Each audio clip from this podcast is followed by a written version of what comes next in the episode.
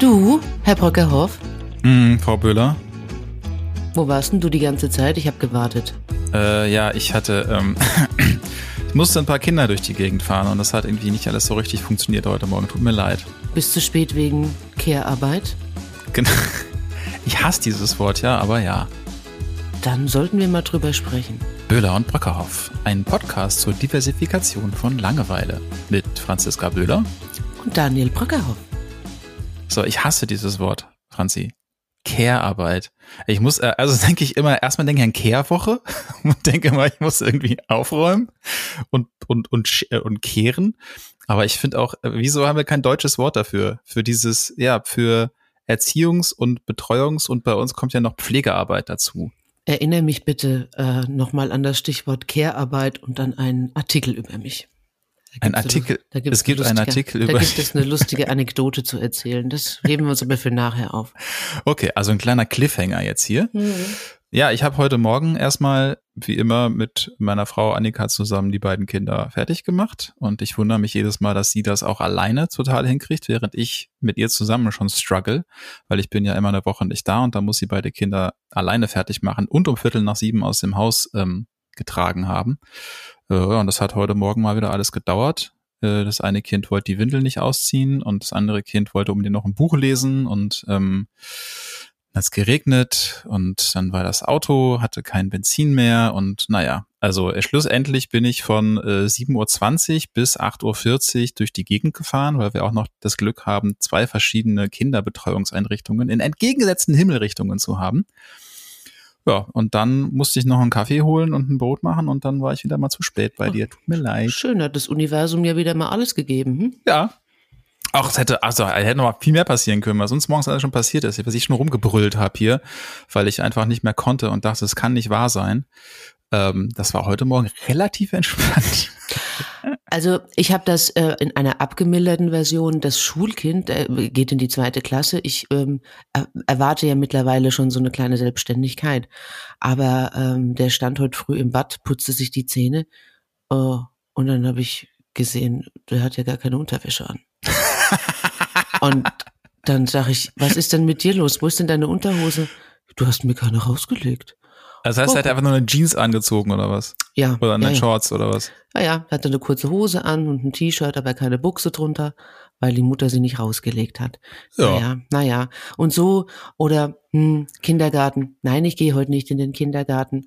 Oder im tiefsten Winter, ich ziehe keine Stiefel an, ich möchte meine Ballerinas anziehen. Das ist ja, naja, ja, ja. Ja, das sind die normalen morgendlichen äh, Diskussionen, die man hat. Aber ich würde gerne noch mal gerne auf dieses auf diesen Begriff zurückkommen, Care-Arbeit. Ich kannte den vorher nicht. Der ist mir irgendwie vor, weiß ich nicht, einem halben, dreiviertel Jahr in meiner Instagram-Bubble auf einmal reingespült worden. Und ich dachte so, hey, was ist denn das jetzt? Wieso, was, was heißt denn das auf Deutsch? Mit Betreuungs- und Erziehungsarbeit oder was? Sich, sich kümmern. Also Care-Arbeit umfasst ja auch ähm, Pflege. Ja? Also da spricht man aber jetzt auch in der professionellen Pflege davon. Also das ist auch Care-Arbeit. Also das ist, glaube ich, in dem Kontext aufgekommen, dass Frauen diese Care-Arbeit eben zu einem großen Teil stemmen. Hm. Und ähm, ja, die Männer jetzt aber so langsam nachziehen. Ja, ich habe da heute Morgen, ähm, das hatte ich dir auch geschickt, ich weiß nicht, ob du es gesehen hast, äh, von, von einer britischen Aktivistin, Mutter, Podcasterin, Mother Pucker heißt die, oder Pucker. Ich weiß nicht, wie das- wie man es ausspricht. Motherfucker. Äh, Mother Pucker. ja, vielleicht ist es tatsächlich auch der Wortversion. Ich habe ihn nicht verstanden bis heute. Die, die hat so ein, so ein Sharepick gemacht, so äh, mit so einem Spruch drauf, ne, von wegen ähm, Männern helfen nicht ihren Frauen bei der bei der Kinderpflege oder bei dem Haushalt, sondern Frauen unterstützen ihre Männer dabei, dass die ihre Karriere machen können, indem sie Mhm. halt den ganzen Scheiß um sie herum zu orga- organisieren. Mm. Und ich habe halt gedacht so, ey, ja, das gibt's bestimmt noch und das ist auch wahrscheinlich noch so ein tradiertes Bild, aber ich finde mich da überhaupt nicht wieder. Ich hätte am liebsten runtergeschrieben, nö. Das ist aber, also ich sehe das tatsächlich ein bisschen anders. Ich, ähm, ich erlebe es hier auch anders. Also das ist schon irgendwie noch zum Großteil genau so. Vielleicht liegt es jetzt aber auch schon wieder an meiner dörflichen Struktur, in der ich hier lebe. Meinst du, das Aber- liegt in der, in der guten Kuhluft, dass Männer nicht anders können? Mm, ja, möglicherweise. Aber das ist tatsächlich, wir, wir hatten das ja auch so. Es war bei uns ja nichts anderes, ja, äh, bevor ich wir mit, mit dem Kram da mit dir angefangen habe.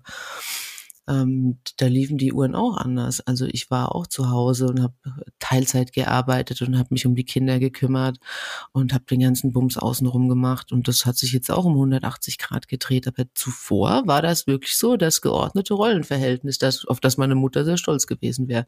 Mhm. Mir, hat, mir hat die Schürze noch gefehlt. Hattest du auch Rockenwickler täglich im Haar?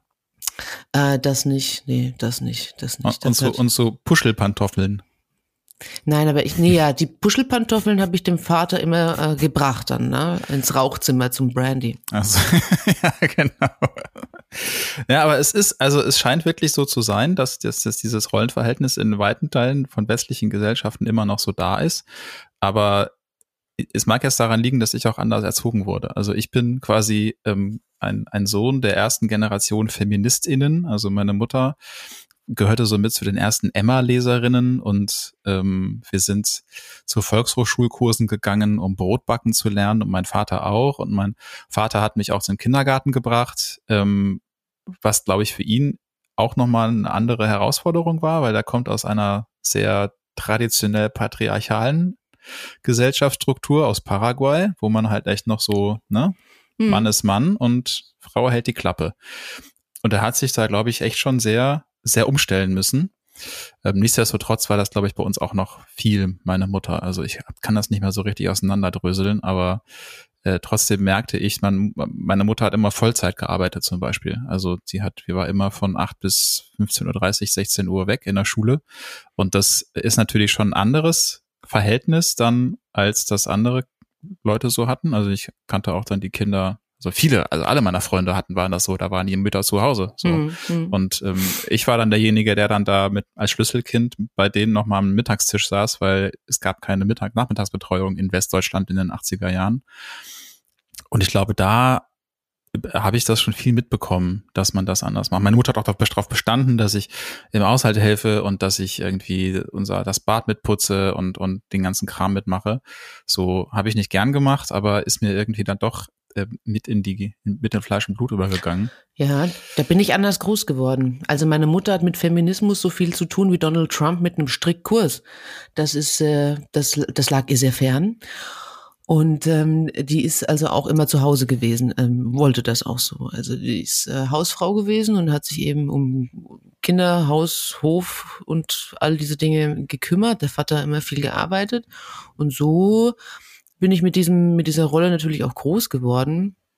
Hab das aber natürlich jetzt nie gewollt. Also das, ich äh, bin ja dann auch immer nach jedem Kind wieder arbeiten gegangen. Das habe ich gebraucht. Aber trotzdem war das bei uns aber, und das ist aber jetzt die andere Sache, war das einfach auch anders nicht möglich, weil es dann natürlich auch eine finanzielle Diskrepanz gab, ja, bei uns bei der Jobs einfach. Und da musste einer natürlich mehr arbeiten. Und dann ist es ja klar, dass der andere dann eben so ein bisschen mehr diese Aufgaben erfüllt. Was aber das Spannende ist, ne, weil du bist ja auch in der Pflege, das heißt auch wieder in so einer pflegerischen Tätigkeit, die irgendwie bei uns mit, mit vor allem mit, mit Frauen verbunden wird und dann wird das einfach nicht so gut bezahlt wie was anderes, was hm. halt nicht Pflege ist. So hm. dabei ähm, habe ich ja jetzt durch den Austausch mit dir und mit vielen anderen Pflegekräften auch gelernt, dass also A, ohne euch wären die Ärztinnen und Ärzte so richtig aufgeschmissen und B, gerade am Anfang von so einer Arztkarriere meistens mehr Ahnung als die.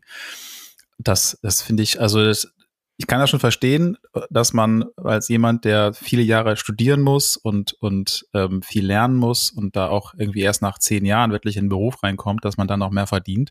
Aber die Diskrepanz ist manchmal schon echt krass, oder? Ja, ja, ja, schon. Also das ist halt auch das Problem, dass wir halt auch viel äh, unbezahlte Care-Arbeit leisten innerhalb der Klinik. Also wenn man sich mal so äh, diese Praxisanleiter ähm, äh, vorstellt, das lief alles umsonst. Also das, das ist, das, was das, ist das Praxisanleiter? Naja, da hast du halt, äh, wenn du ausgebildet hast, mehr oder weniger, ja, äh, Schüler oder auch die Fachkursler und äh, das, das, da gab es kein Geld für.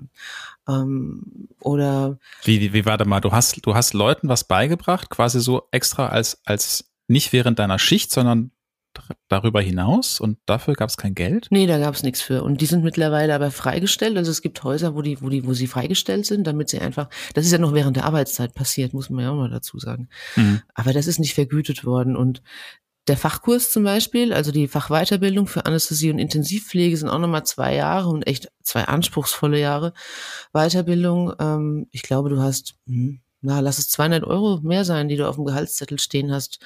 Und der Sprung vom Assistenten zum Facharzt ist dann doch wieder ein anderer. Also ja, das sind einfach Diskrepanzen, die sind einfach sehr, sehr schwierig und auch vor allem nicht angebracht teilweise. Aber dann seid ihr quasi ja auch wieder von der Gesellschaft in, in diese Hierarchie gedrückt worden, weil dein Mann halt mehr verdienen konnte. So. Hm. Ja. Und du halt irgendwie nicht, allein schon aufgrund deiner Profession. War das, war, war das, war das irgendwo wann für dich irgendwie so ein Problem, dass du, dass du gedacht hast, so eigentlich will ich das nicht? Oder war das von, für dich von Anfang an so, ja, nee, klar, ist halt so? Nö, nö. Ich habe meinen Job ja gern gemacht. Ich habe das ja wirklich gerne gemacht. Ich habe nur auf ein äh, eigenes Konto bestanden. also da hatte sich die Zähne ausgebissen mit diesem, diesem gemeinsamen Konto. Das habe ich mhm. immer abgelehnt, weil ich. Dabei hättest du doch profitiert davon. Ja, aber das ist so ein Psych das war Psychologie, glaube ich. Ich musste sehen, dass ich Geld verdiene. Und, äh, oh, und das ist auch total übel und total dumm eigentlich. Aber als ich die Steuerklasse wechseln musste, nachdem wir geheiratet haben, habe ich erstmal geweint, ne, als ich auf meinen Gehaltszettel geschaut habe. Eigentlich völliger Bullshit. Das, das Geld war ja nicht weg, aber rein psychologisch mhm. war das richtig hart für mich, dass ich jetzt einfach für die gleiche Arbeit die Hälfte verdiene. Das hat niemand verstanden außer mir. Rotz und Wasser habe ich, ich geheult. Kann, also ich, ich kann das schon verstehen, so, aber dann würde ich, würde, hätte ich tatsächlich eher auf ein gemeinsames Konto bestanden und damit man das ausgleichen kann und du dann mit der goldenen MX einfach deine Chanel-Schuhe kaufen gehen kannst, wie man das als Arsgattin natürlich so macht. Ja, und Tennis nicht zu verachten, ne? Dass du nicht Golf das eben, frage, verstehe ich bis heute nicht. Golf. Ja, Golf das macht. Golf ist was für, für alte Frauen. da habe ich, noch, hab ich noch 20 Jahre Zeit. Das glaubst du. Okay, aber eigentlich war das für dich dann kein Thema, dass du gesagt hast, okay, ich kümmere mich um, um Pipapo. Wer, wer ist denn derjenige von euch, der zum Elternsprechtag geht zum Beispiel? Mittlerweile macht das Gregor. Also das hat sich ja jetzt eh, wir haben hier eh so ein bisschen umstrukturiert, aber das habe früher ich, also Meistens ist gar niemand hingegangen, keine Zeit hatten oder irgendjemand Dienst oder sowas. Ähm, aber wenn, dann habe ich das gemacht. Ich habe mich um die Schule gekümmert, um den Kindergarten, um diese ganzen Playdates, diese ganze Mikroorganisation außenrum. Mhm. Und das ist, und das habe ich zum Schluss dann als unfassbar anstrengend empfunden. Das hat mich richtig gestresst. Also nicht einkaufen gehen und kochen, sondern diese Mikroorganisation. Also einfach zu gucken, Dienstag, Nachmittag ist Flöte, dann am Mittwoch ist Schwimmkurs. Äh, davor kommt ähm, Karl-Heinz und will äh, Fußball spielen. Und um 18 Uhr ist er aber am Bolzer verabredet, während wir am nächsten Tag wieder Gitarre haben. Und das äh, hat aber du mir, ballerst deine Kinder aber auch zu, meine Fresse, ey. Ja, ja, aber das hat mir dann irgendwann echt die Birne zerschossen. Also das, das mir das alles zu merken und auch mich um alles selber kümmern zu müssen. Das fängt schon an in der Schule, dass du irgendwie drei linierte DIN A4 Hefte brauchst, dann äh, ist eins voll, ich krieg's nicht mit. Dann steht das irgendwie in dem Hausaufgabenheft drin, das was ich nicht gelesen habe. Ich bin die einzige, die reinguckt, dann krieg ich wieder den ganzen Scheiß ab. So, das ist halt ja. Ja, ich habe, also wir arbeiten mittlerweile oder schon lange eigentlich mit, mit geteilten Google-Kalendern oder nee, i-Kalendern, also Apple, Apple, Apple-Kalendern und äh, wissen immer, was der andere gerade zu tun hat, tragen da die ganzen Dates ein, damit das überhaupt funktioniert. Ähm, ich habe für die genau diesen ganzen kleinen Scheiß habe ich auch in äh, packe ich mir alles in meine in mein To-Do-Programm, weil ich das sonst alles vergesse.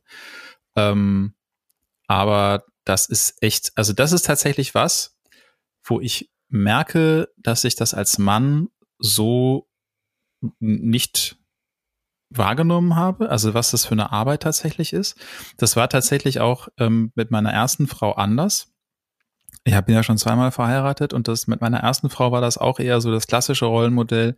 Ich ähm, habe gearbeitet und das Geld dran geschafft. Sie war mit unserer Tochter zu Hause, hat noch nebenher versucht, ihr Studium weiterzumachen, was auch echt schwierig war. Und sie hat diesen ganzen Kram auch übernommen, also die ganzen mhm. Arzttermine und, und die Us und äh, Playdates und Pipapo.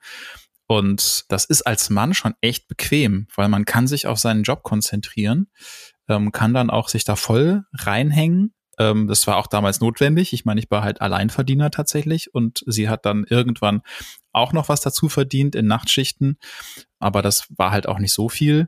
Und man konnte einfach sagen, so ja, äh, pff, ähm, ich muss verarbeiten. Ähm, kümmer du dich mal. Also es Mhm. war, das war irgendwie auch so, das war fast intuitiv, habe ich das Gefühl, weil weil da, wir haben nie drüber geredet, so richtig. So, wer macht jetzt eigentlich was und wer ist, was ist wessen Aufgabe? Ich habe mich so ein bisschen um das Finanzielle gekümmert.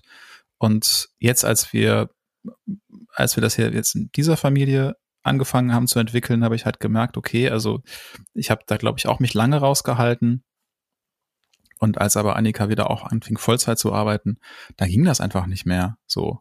Und wir haben immer noch nicht so die ideale Aufteilung, glaube ich.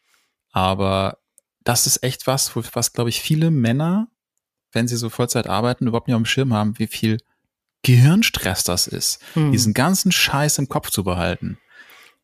Gregor ist ja gerade Mama. Gregor ist ja gerade die Mama. Und ähm, das ist also das ist ein Prozess, sich da reinzufinden, merke ich gerade.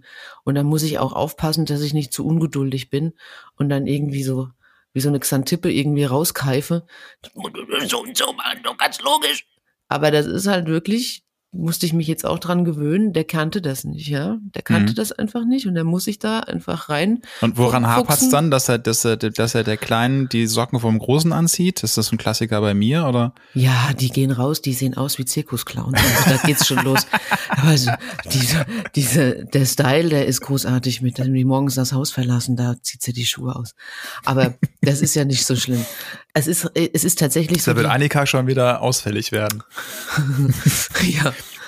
Es ist so äh, die Organisation einfach außenrum, äh, dass man ähm, oder die Schule, die die, die Hausaufgaben. Ich, also der der der große ist so ein kleiner Wirrkopf. Da muss man einfach jeden Tag gucken, ob er alles dabei hat äh, oder ob er äh, vielleicht auch mal seinen Popo in der Schule vergessen hat. Das ist ganz ganz schlimm. Oder seine Unterhose?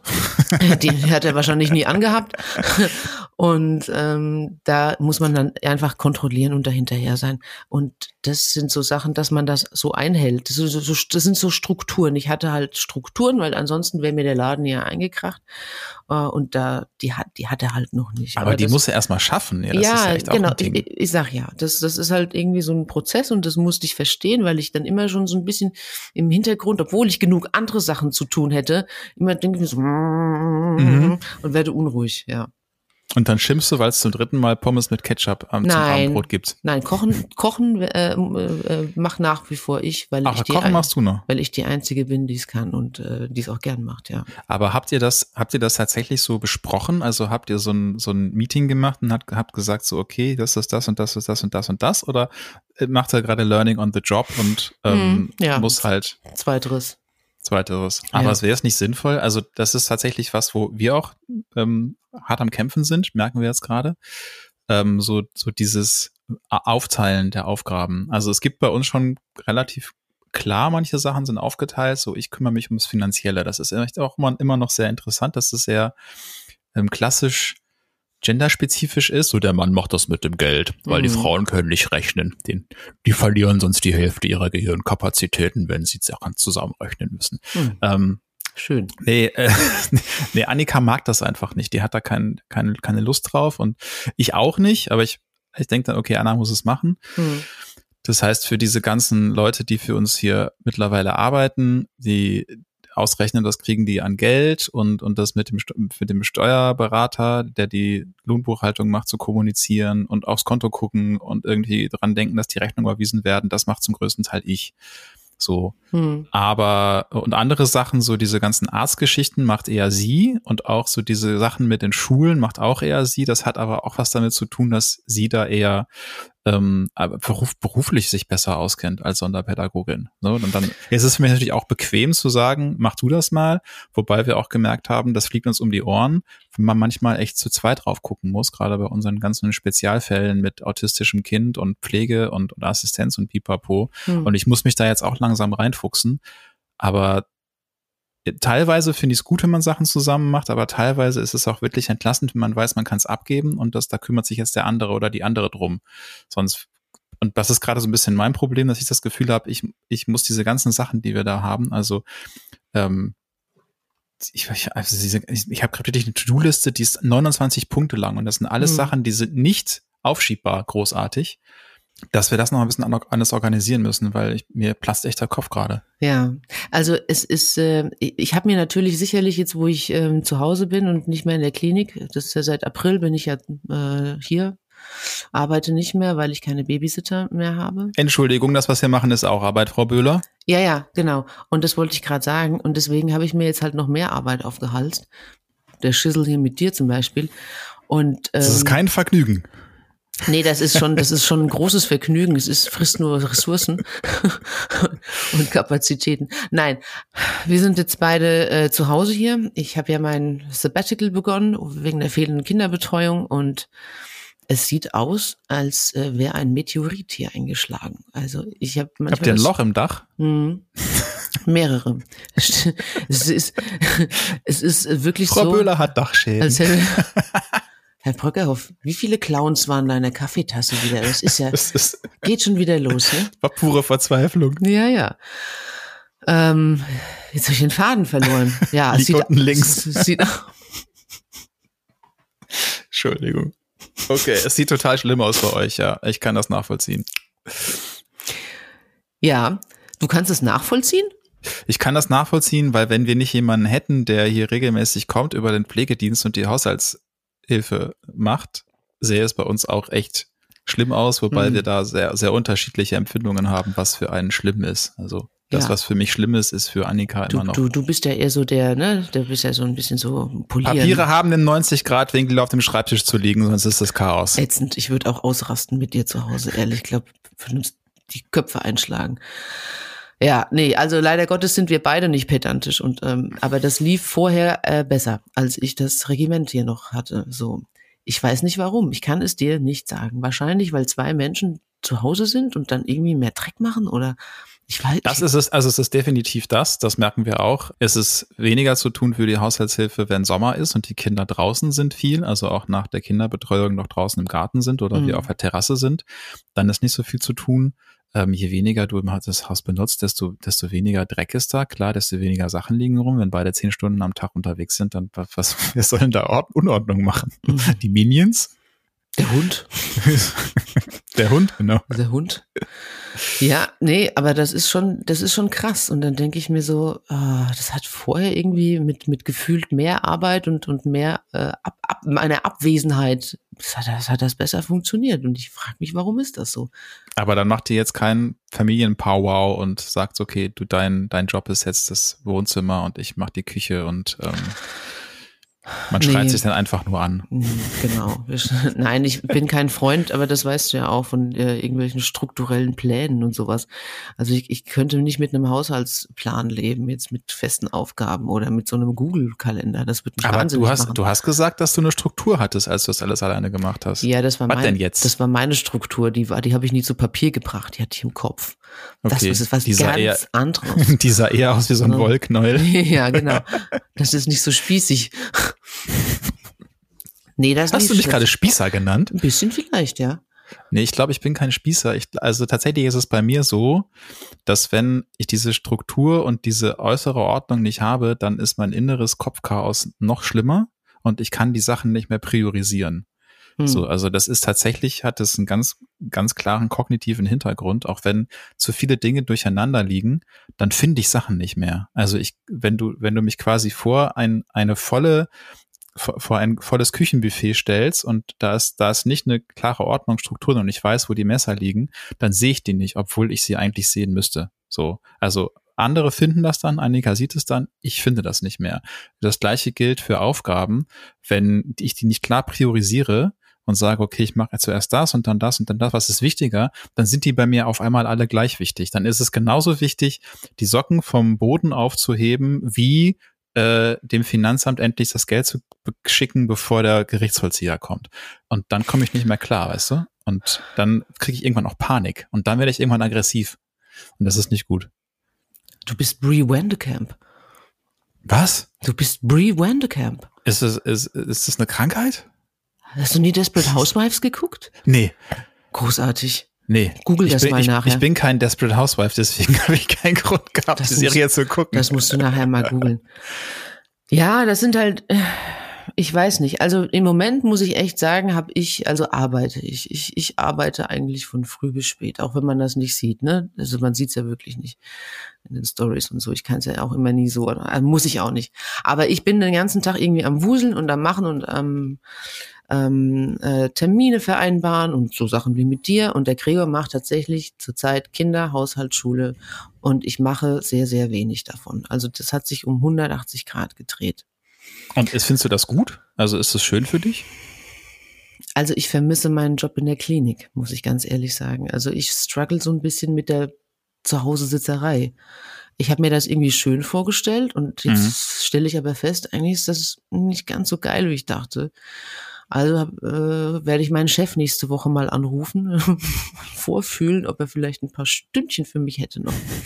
Ich will nur zwei Leute schlafen legen. Ja, zwei. Genau. Vielleicht auch drei. Ja, aber fehlt jetzt, aber diese Care-Arbeit fehlt dir jetzt nicht, oder? Zu Nein, überlegen, äh, wann muss ich losfahren, damit äh, Kind äh, rechtzeitig nein, beim Flöten ist. Nein, nein, nein. Das hat mir eh auch nie Spaß gemacht. Also ich muss ganz ehrlich gestehen, ich habe mich jetzt auch nicht auf die Decke gesetzt, irgendwie beim Kindertouren zu den anderen Müttern, um zu, zu warten, bis der, bis der Spross fertig war. Das. Sondern? ich bin nach Hause gefahren. Ich habe Mittagsschlaf gemacht und keine Ahnung, irgendwas Sinnvolles. Ja. Also das, äh, ja, nee. Das, das, das war, äh, das hat mich gestresst auch. Wirklich. Das Aber hast du das Gefühl, dass du jetzt weniger von deinen Kindern mitbekommst? Also das ist tatsächlich was, was ich auch merke. Ne? Mhm. Ähm, das ist schon auch nicht unwichtig, finde ich, äh, diese Sachen zu machen, einfach weil das natürlich eine, eine, eine Eltern-Kind-Verbindung gibt. Ähm, und das ist, das ist, also ich habe wirklich verschiedene Modelle jetzt schon durch. Wir hatten auch mal anderthalb Jahre Au pairs.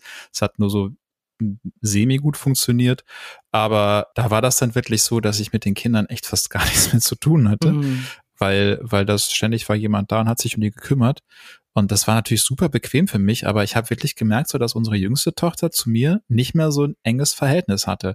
Und seitdem ich mehr davon mache, also sie zur Therapie auch fahre, sie morgens in den Kindergarten bringe, solche Dinge tue, dass da ein engeres Verhältnis zwischen uns herrscht. Und ich glaube, das ist auch tatsächlich was, was vielen Männern gar nicht so bewusst ist, dass wenn sie sich die ganze Zeit nur ihrem Job kümmern und, und ihrem Kram, äh, dass, dass ihnen wirklich auch Zeit, mhm. also eine Verbindungszeit mit ihren Kindern verloren geht. Das mhm. habe ich vorher auch nicht so gesehen. Also da hat mich meine Frau, hat mich Annika darauf aufmerksam gemacht, dass sie meinte, ey, das ist aber auch wichtig. Das ist irgendwie, eine, da hat man eine Ver Verbindung irgendwann zueinander. Ja, genau deswegen macht er das jetzt. Ähm, also ich krieg von meinen Kindern noch genug mit.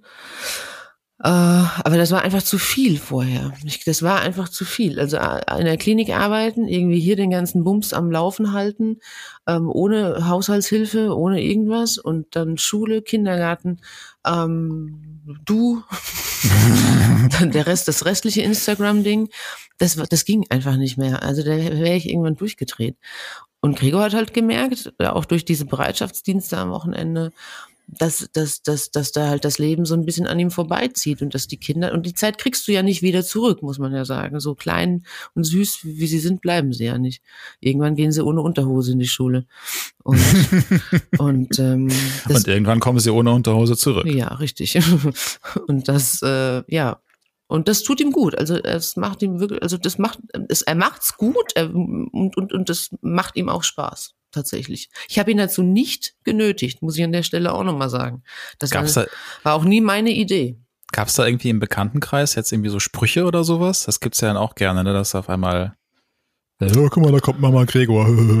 Nee, also es ist tatsächlich, also er hat, glaube ich, schon Bedenken gehabt, weil vom Oberarzt irgendwie, ja, von dieser prolligen äh, unfallchirurgischen Riege, die sind wirklich alle sehr prollig und chauvinistisch. Also ich pauschalisiere jetzt ein bisschen, aber da gibt's schon ordentliche Granaten.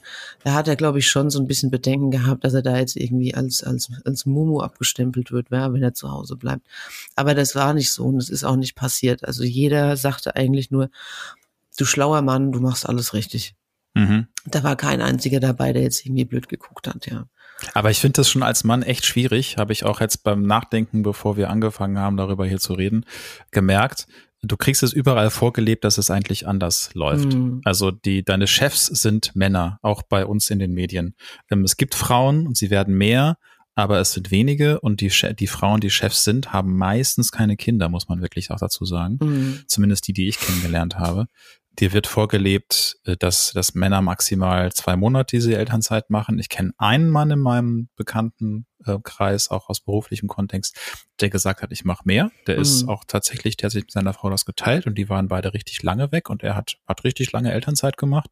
Muss man sich halt auch finanziell leisten können, klar.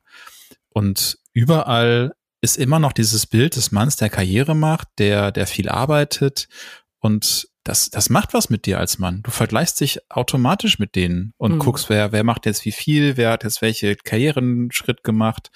Und, und äh, ja, es gibt dann schon jetzt immer dieses, ja, wow, du kümmerst dich um deine Kinder, klasse. Aber wenn das dann dazu führt, dass du dann in der Arbeit sagst, ich muss jetzt weg, so, mhm. oder ich habe nur bis 13.30 Uhr Zeit und dann ist Ende, dann, dann merkst du schon, da sagt keiner, äh, doof, aber du merkst natürlich, dass es blöd ist, weil auf einmal bist du nicht mehr so flexibel, auf einmal bist du der, der strikte Grenzen setzt, ähm, andere machen das, müssen das nicht oder brauchen das nicht mhm. oder machen das halt nicht. Und äh, das ist also, ist schon schwierig. Ich glaube, das ändert sich langsam, aber ich habe damit teilweise auch immer noch zu strugglen. Also ich, ich arbeite ja auch nicht, also ich arbeite bezahlt nicht Vollzeit, mhm. sondern ich arbeite quasi 30 Stunden die Woche und ähm, merke aber, dass, dass das irgendwie, also wenn ich wirklich auf Karriere richtig aus wäre und noch mehr durchstarten wollen würde und so, dann müsste ich eigentlich mehr machen.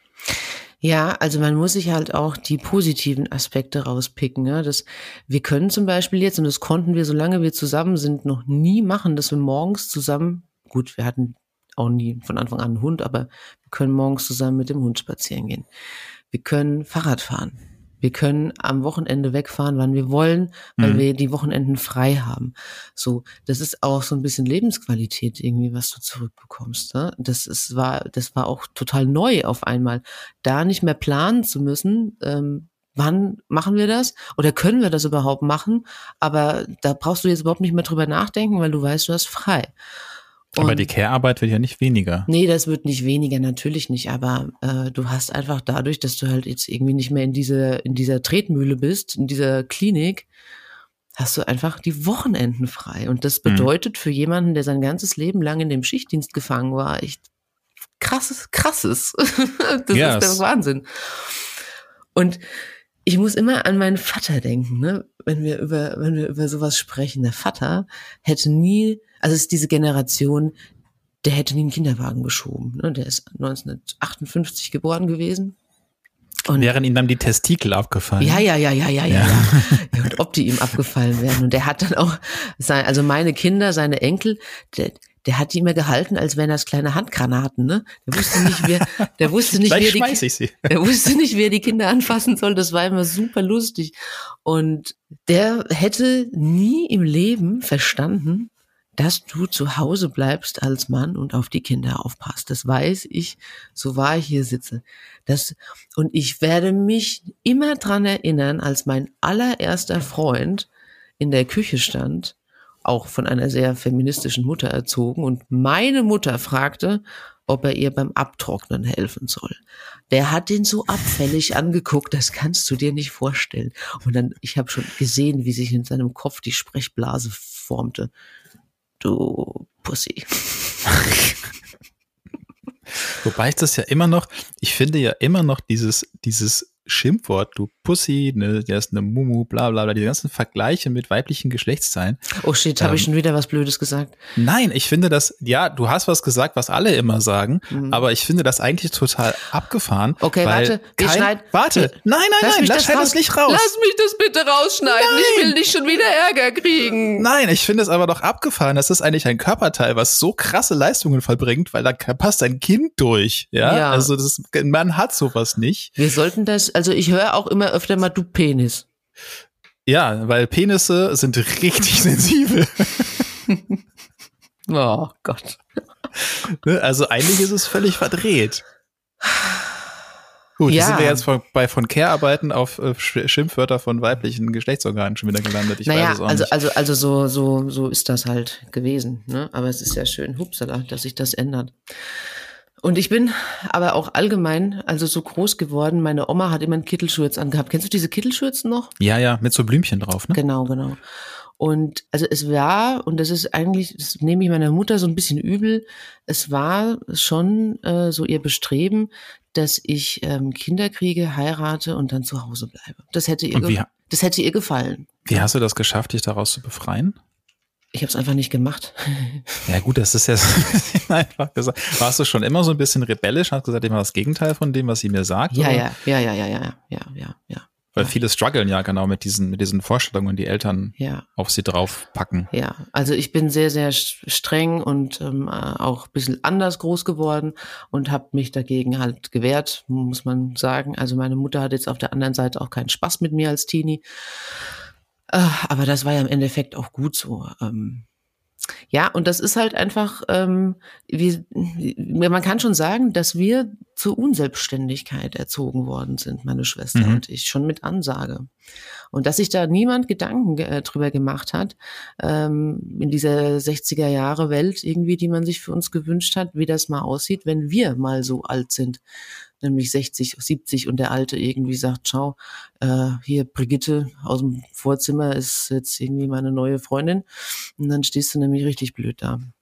Das heißt, da gab es dann auch so eine Ansage, so das musst du nicht können, das ist, können Mädchen nicht oder was? Mhm, ja, also ähm, wir durften zum Beispiel kein Abitur machen, weil das gehörte sich nicht irgendwie ja. so, dass äh, machst eine Ausbildung und dann heiratest du und dann kriegst du Kinder.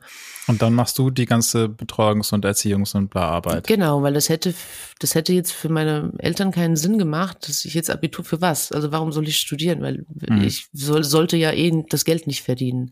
So, das, das ist, ja, und dann denkst du als, wie alt ist man denn, wenn man zwölf? Wenn man mhm. aufs Gymnasium geht. Da denkst du natürlich auch nicht drüber nach, wenn du gesagt bekommst, es läuft jetzt so und so. Kannst du ja nichts dagegen machen.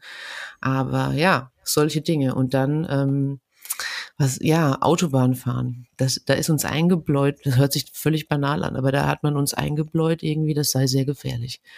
Äh, und da könnten wir uns umbringen. Und dann ist meine Schwester, glaube ich, boah, das erste Mal Autobahn gefahren, da war die 26 oder sowas. Die hatte richtig Schiss davor, weil meine, Krass. weil meine Mutter auch Schiss davor hatte. Mhm. Ja, ja. Also das, das war schon schräg. Ja, pflegende Angehörige sind ja auch nochmal ein großes Thema. Ne? Mhm. Also, und, und in dem, ja, kennst du dich aus, oder? Kennst, du, ja, kennst hab, du da jemanden? Ich, ich kenne, ich habe da jemanden auf Instagram getroffen. Mhm.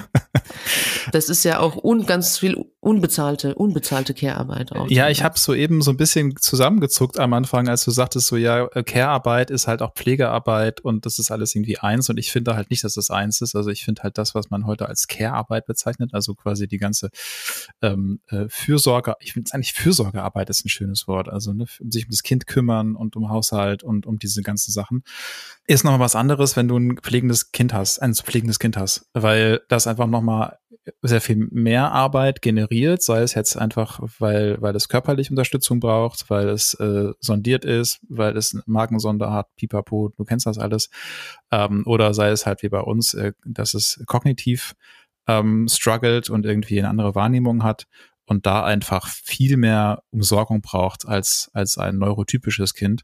Und das hätte ich vorher auch so nicht gedacht. Und tatsächlich habe ich mich auch schon so daran gewöhnt, dass unsere autistische Tochter so viel Unterstützung braucht, dass ich immer erst merke, was wir eigentlich an extra Arbeit haben, wenn ich Gleichaltrige sehe, die neurotypisch sind und die sich einfach ganz normal selber anziehen oder, oder oder auf Klo gehen können mhm. und sagen so, ich muss jetzt, ich gehe jetzt kurz Pipi machen und du sagst, okay, Treppe hoch rechts. Mhm. Ähm, das, das geht bei unserer Tochter nicht. Äh, die einfach alleine spielen gehen können, die sie die, die rüberrufen, ich gehe jetzt rüber zu Max äh, in, in Nachbargarten und du sagst, okay, sei bitte zum Abendessen wieder zu Hause. Äh, das geht mit unserer Tochter nicht. Mhm. Ähm, die, die schafft noch nicht mal eine Treppe alleine runterzulaufen. So, also körperlich wäre sie in der Lage dazu, kognitiv bereitet ihr das zu große Probleme dass sie das äh, in, in 98 Prozent der Fälle nicht tut und man sie dann die Treppe runter und hoch begleiten muss. Und das sind einfach schon alles Sachen, das ist extra Arbeit, die ist völlig unbezahlt, ja. total. Viele pflegende Angehörige, viele pflegende Eltern hören irgendwann auf zu arbeiten, weil sie es nicht mehr schaffen. Ja. Und wir überlegen das natürlich auch immer mal wieder. Werden noch gefragt, so, ja, warum arbeitet ihr denn Vollzeit? Und ich denke so, ja, also A, weil wir gerne den Job machen, weil es auch ein bisschen Flucht ist tatsächlich ja, aus sicher. diesem Pflege, mhm. Pflegealltag, ähm, weil wir gern das Geld mögen und brauchen, weil wir uns absichern wollen für die Rente. Mhm. Und eigentlich auch, warum verdammte Scheiße denn nicht? Also es kann doch eigentlich nicht sein, dass wir in einem Sozialstaat, wo es auch so viele Systeme gibt, dann aufhören müssen zu arbeiten, weil die Systeme entweder nicht funktionieren oder weil dir die Hilfen verweigert werden, weil du mit so viel Bürokratie zu kämpfen hast, dass du keine Kraft mehr hast, dir die Hilfen zu organisieren. Das ist echt, das ist echt krass. Und ich sehe, ich kenne keinen Elternteil und ich kenne jetzt doch einige über Instagram, die ein Kind mit Pflegegrad haben, die sagen, ja, bei uns läuft's so. Die ja. gehen alle komplett am Limit, am Krückstock und teilweise schämt man sich dann aber auch dafür. Das ist das Krasse. Also. Ehrlich? Ja. Aber das ist doch eigentlich, also für mich jetzt gut, weil ich vom Fach bin, ich habe keine Ahnung. Also ich finde das mehr als nachvollziehbar. Ja, aber das ist, wir sind in so einer Gesellschaft, wo du immer zu funktionieren und zu leisten hast, so, ne? Und wo ähm, man nicht können eigentlich nur erlaubt ist, wenn du vorher ganz viel getan hast und dann darfst du dann Burnout haben, so, ne? Und das auch, wenn man das Kind pflegt zu Hause? ja, auch? weil, ja, also das ist einfach bei mir so tief drin und ich glaube bei meiner Frau auch, ähm, dass man sich immer vergleicht und immer denkt so, ah, ähm, es geht anderen noch viel schlimmer. Mhm. So, die haben noch viel, da ist, da ist der Pflegeaufwand noch viel höher. Dabei haben wir Pflegegrad 5. Also, ne, mhm. ne, also das mhm. ist das Höchste, was du kriegen kannst, weil unsere Tochter so viel Unterstützung braucht. Ähm, man, man guckt dann auf die Tage, wo es mal ganz gut gelaufen ist und wo man nicht komplett fertig äh, rausgeht und denkt so, ja, eigentlich ist doch alles gut, so, ne? Mhm. Und vergisst dann die vielen, vielen Tage, an denen man eigentlich überhaupt gar nicht mehr kann. Alleine äh, man, also ich habe das manchmal tatsächlich so, dann kommt hier die Haushaltshilfe und ich schäme mich dafür, dass wir Unterstützung brauchen, den Haushalten nicht alleine hinzukriegen, weil ich denke so, ja, so ähm, andere, bei anderen Familien sieht es halt auch mal chaotisch aus. Ja, guck dir Franzis Haushalt an. gut. Okay, da geht's uns noch gut, wenn wir da hingucken. genau. Also ähm, das ist halt, äh, wo ich halt wirklich merke, ich, ich muss mir selber eingestehen, dass es okay ist, Unterstützung zu brauchen, die anzunehmen hm. Und es ist okay, das alles nicht zu schaffen, weil es ist einfach nicht schaffbar. So, das ist nicht leistbar in einem, in einem normalen Leben. So, wenn du, wenn du nicht anfängst, nur vier Stunden am Tag zu schlafen und dann geht's dir aber auch ganz schnell vor die Hunde. Und ich habe das mal ein paar Monate ausprobiert, ja. Anfang des Jahres. Ähm, und das ist, ich glaube, das geht ganz vielen so, weil, weil du hast einfach immer das Gefühl, du, du bist schuld daran, dass du es nicht, nicht auf die Reihe kriegst. Das ist aber hausgemacht, oder? Das ist doch, also das ist ja was hausgemachtes dann, weil ich ja, habe das, ich, habe das Gefühl auch, im, äh, ich komme hier nicht rum und ich komme auch nicht rum. Also ich tue es wirklich nicht, aber ich, äh, es, es ist halt einfach so. Also wenn wenn man das schafft, diese diese Entspanntheit zu haben und zu sagen, es ist halt einfach so, es ist mhm. großartig. Mhm. So, ähm, ich wünschte, ich hätte das manchmal mehr, aber ich merke halt, dass ich auch oft in diesem Vergleichen bin und in diesem, wie sieht's woanders aus und das bei mir das sehr tief drin steckt, dieses, du musst es aber eigentlich schaffen, so. Und dann habe ich ja zum Glück einen, einen Therapeuten, der sagt, nein, musst du nicht. Hm, so. Ja. Du darfst, du darfst jammern. Ich habe auch mal das Gefühl, ich jammer zu viel, weißt du? Und ich beschwere mich die ganze Zeit.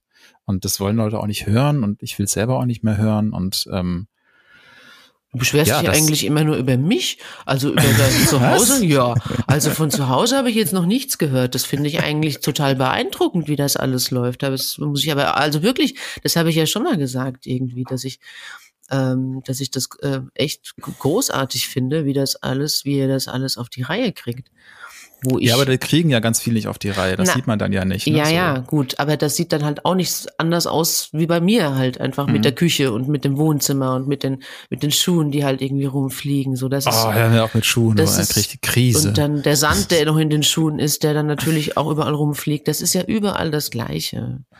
Ähm, ja.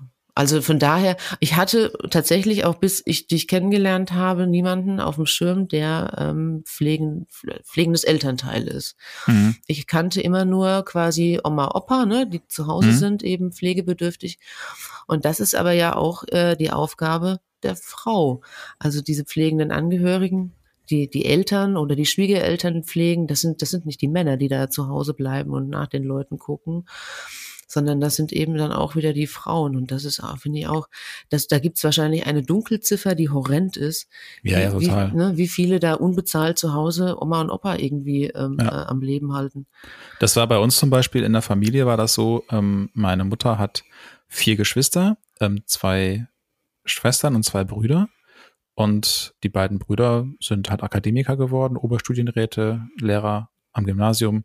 Ähm, die eine Schwester ist äh, auch in, in, in äh, medizinischen Beruf gegangen. Ich glaube, die war auch Arztassistentin oder wie das heute heißt. Arzthelferin sagt man ja nicht mehr. Medizinische ähm, Fachangestellte. Genau, sowas. Und ähm, die älteste Schwester äh, war ganz klassisch, auch dann die Hausfrau. Ähm, die, ihr Mann hat sie verlassen, die hat keinen richtigen Job mehr gefunden in ihrem Leben und hat sich zum größten Teil um unsere Oma gekümmert. Mhm. So. Und das auch, ja, also ich glaube, die hat schon Unterstützung bekommen, so ein bisschen finanziell, aber das war halt wirklich, es stand in keinem Verhältnis. Mhm. Und das war so deren Hauptjob. Ich, irgendwann hat die sich auch das alles an sich gerissen und wollte das überhaupt nicht mehr, dass sich jemand anders kümmert, weil das war so ihr eigenes, ihr einziges mm. Ding. Hat sich mal immer beklagt darüber, wie schwierig das ist. Mm. ist natürlich auch schwierig, wenn man nicht loslassen kann.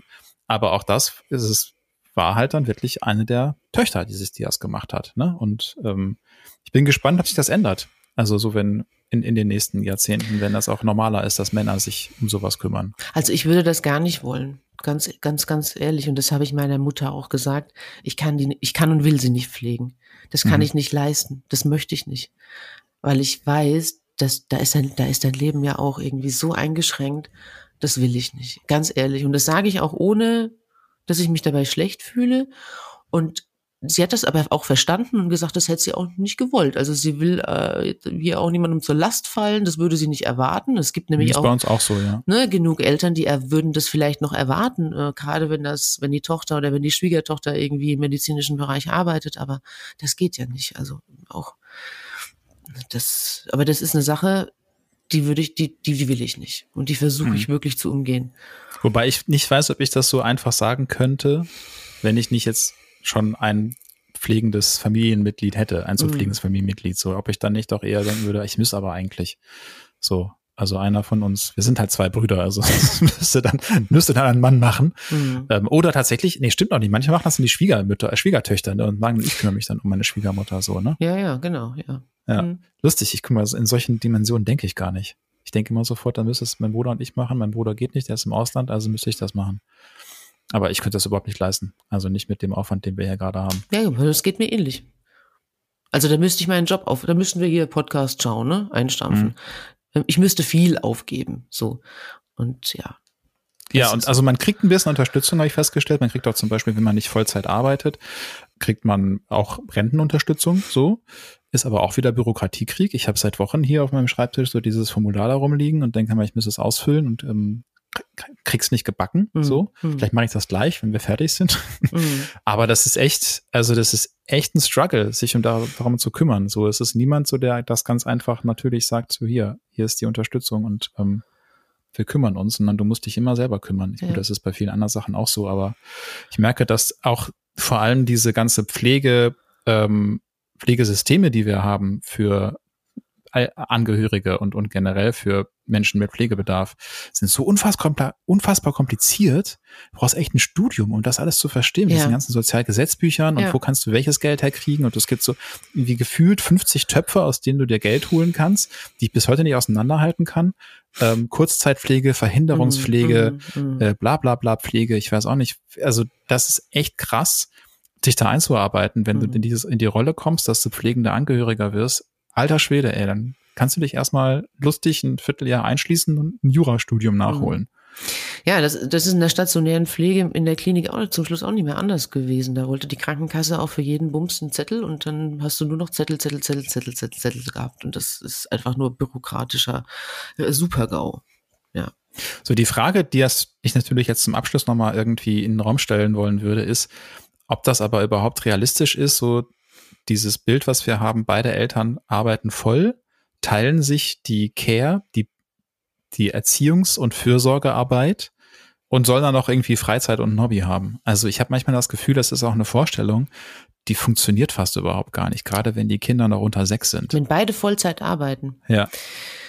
Puh, schwierig. Also das hätte, also das hätten, das hätte bei uns nicht funktioniert ich hätte nicht Vollzeit arbeiten können mit dem Schichtdienst und mit Gregors Bereitschaftsdiensten. Da wären die Kinder etwas auf Autopilot stellen müssen. Ging nicht anders. Da finde ich das Krasse, da war die DDR wirklich sehr, sehr viel weiter, als wir das heute immer noch nicht sind. Also Annika erzählt immer, dass es bei ihr war das so völlig normal. Es gab halt zu jedem Werk, äh, wo ihre Mutter gearbeitet hat, ähm, oder zu jedem Werk generell, gab es auch einen Betriebskindergarten. Mhm. Und da konntest du die Kinder 24-7 abgeben. Die haben da auch geschlafen. Die hatten da eine, eine Nachtstation, wo die Kinder von, von den Müttern oder Vätern, die Nachtschicht hatten, mhm. übernachten konnten. Und ja. sie ist da sehr gerne hingegangen, weil die, sie ist ja auch schon irgendwie mit ein paar Monaten hingekommen und war da bis, bis zur Einschulung. Es war immer, immer die gleichen Leute. Es war total ritualisiert. Es war in der Nähe von der Arbeit. Und das gehört einfach dazu. Also die DDR hat da wirklich darauf geachtet, dass es da mehr Unterstützung gibt für die Familien, als was heute da bei uns der Fall ist. Das ist großartig ähm, und es, ist, gibt natürlich auch Menschen, die, die müssen Vollzeit arbeiten gehen. Ich muss ja dazu sagen, ich, ich bin ja privilegiert, dass ich Teilzeit arbeiten kann. Mhm.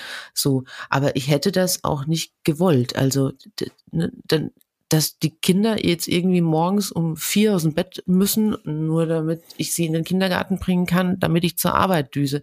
Das hätte mir wehgetan irgendwie. Ich weiß es nicht. Ja, aber andere können das wahrscheinlich gar nicht anders, ne? Genau, das meine ich damit. Das, das, das meine ich damit. Und deswegen bin ich froh, dass ich das, dass ich das so regeln konnte, wie ich es, wie ich es eben tue.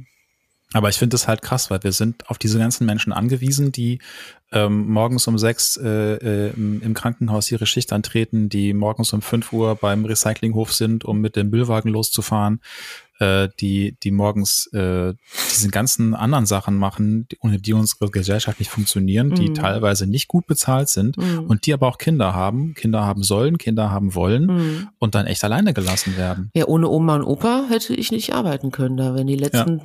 13 Jahre für ein Eimer gewesen. Das hätte, da gibt's tatsächlich, Da gibt's tatsächlich auch ähm, eine, eine Umfrage zu, die habe ich letztens bei den Kollegen von Eltern ohne Filter vom Bayerischen Rundfunk gefunden. Ähm, und da, da kam auch raus, so die, die meisten Leute sind echt auf ihre Großeltern angewiesen. Mhm. Die meisten Eltern, weil das ohne die nicht funktioniert. Und wenn die weit weg wohnen oder nicht mehr können, dann ist echt bei vielen Familien Schicht im Schacht. Ja, die sind jetzt auch beide 80, die sind noch fit, aber das ist halt einfach jetzt ein Alter, wo ich nicht mehr verlangen kann, dass die morgens um 6 Uhr hier antanzen und, und sich mhm. um die Kinder kümmern, die ja nun auch nicht unanstrengend sind. Das ist jetzt einfach vorbei. Ja, das ist einfach so. Aber und wie habt ihr das jetzt vor, zukünftig zu regeln? Also was ist da euer Plan? Bei uns wird es so weiterlaufen wie bisher. Ähm, wir haben jetzt mehr ähm, äh, Kita-Stunden für die Kleine. Mhm. Das heißt, ab August geht die in eine Acht-Stunden-Gruppe. Äh, die Große kommt in, in die Schule und ist dann auch meistens bis zum Nachmittag betreut. Äh, wir haben halt hier unsere 450 Euro Kräfte, die uns dann nachmittags noch helfen. Mhm. Wir werden weiterhin eine Haushaltshilfe haben, also ein riesiges System im Endeffekt, was man auch erstmal organisieren und bezahlen muss. Aber ja, das ist jetzt so. Das ist, hat auch zum Glück kurz funktioniert. Wie ist das dein Plan? Also wir lassen das mal auf uns zukommen, weil Gregor jetzt auch keinen festen Plan hat, wann er wie wo arbeiten möchte. Das ist, äh, das möchte er spontan entscheiden und mal gucken, wie es halt hier so wird. Und solange er zu Hause ist, kann ich ja machen, was ich möchte, mehr oder weniger. Mhm. Ähm, aber mein Plan ist, dass ich nächstes Jahr schon irgendwie einen Tag in der Woche oder wenigstens, wenigstens oh, was weiß ich, zwei Tage im Monat mein OP kann, weil das fehlt mir schon. Und von der Kinderbetreuung her, klar, Oma und Opa sind jetzt erstmal raus. Aber wir haben hier ein äh, riesengroßes, tolles Nest an Freunden, die, die, die da auch immer da sind und, und, und, und ähm, ja, da mal ein Kind holen, bringen oder ähm, ja, einfach aufpassen. Also das, das, das geht schon irgendwie. Mhm. Das, das ist nochmal ein Unterschied Stadt-Land. Über den reden wir auch nochmal irgendwann. Ja. Ja. So, ähm, wir könnten jetzt, glaube ich, noch uns sehr viel erzählen, was wir alles machen müssen mit verlorenen Socken und äh, Kindern, die Essen ausspucken und so. Wo sind diese Socken eigentlich? Geht dir das auch so? Ja, total. Wir haben hier tatsächlich in meinem Arbeitszimmer steht ein Wäschekorb mit den ganzen Socken, mit den ganzen einzelnen Socken. Geistersocken heißen die bei uns.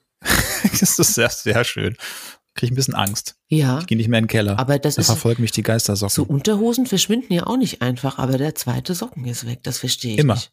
Ja, ja, ich weiß. Es gibt da ja auch tatsächlich, jetzt für die richtigen Spießer, gibt es ja so Klemmen, die man dann da zusammen machen kann, wenn man sie in die Waschmaschine tut, dass die nicht, dass sie zusammenbleiben. Wann hast du, wann hast du noch mal Geburtstag? Bald. Großartig. So, dann kümmern wir uns mal weiter um unsere Kinder. Jawohl. Und äh, ihr, liebe ZuhörerInnen, kümmert euch auch um eure Kinder, wenn ihr welche habt. Und wenn ihr, ich habe auch tatsächlich schon ein Feedback bekommen von Hörerinnen, die haben gesagt, ich, ich habe mir eure zweite Folge angehört, äh, bereust du es, Kinder bekommen zu haben. Und seitdem bin ich froh, dass ich keine Kinder habe. Nein, wirklich. ja. Schön. Ja. Ja. ja. Was anderes. Ja. ja. Dieser Podcast wird gesponsert vom Familienministerium. Bitte kriegen Sie keine Kinder. Wir wollen nicht mehr so viel Geld ausgeben. So, also wenn ihr uns zugehört habt und es euch Freude gemacht habt, lasst doch bitte ein Abo da und geht auf unseren Instagram-Kanal, den wir zusammen betreiben, mit viel Freude und viel Schnabernack. Böbrö auf Instagram. Und damit sage ich Tschüss, Franzi. Tschüss, Herr Bröckerhoff. Ich backe jetzt einen Kuchen. Nicht im Ernst, das macht doch Gregor. Stimmt, verflucht. Wir haben ja die Rollen getauscht. Ich esse den Kuchen. Sehr gut. Tschüss. Tschüss.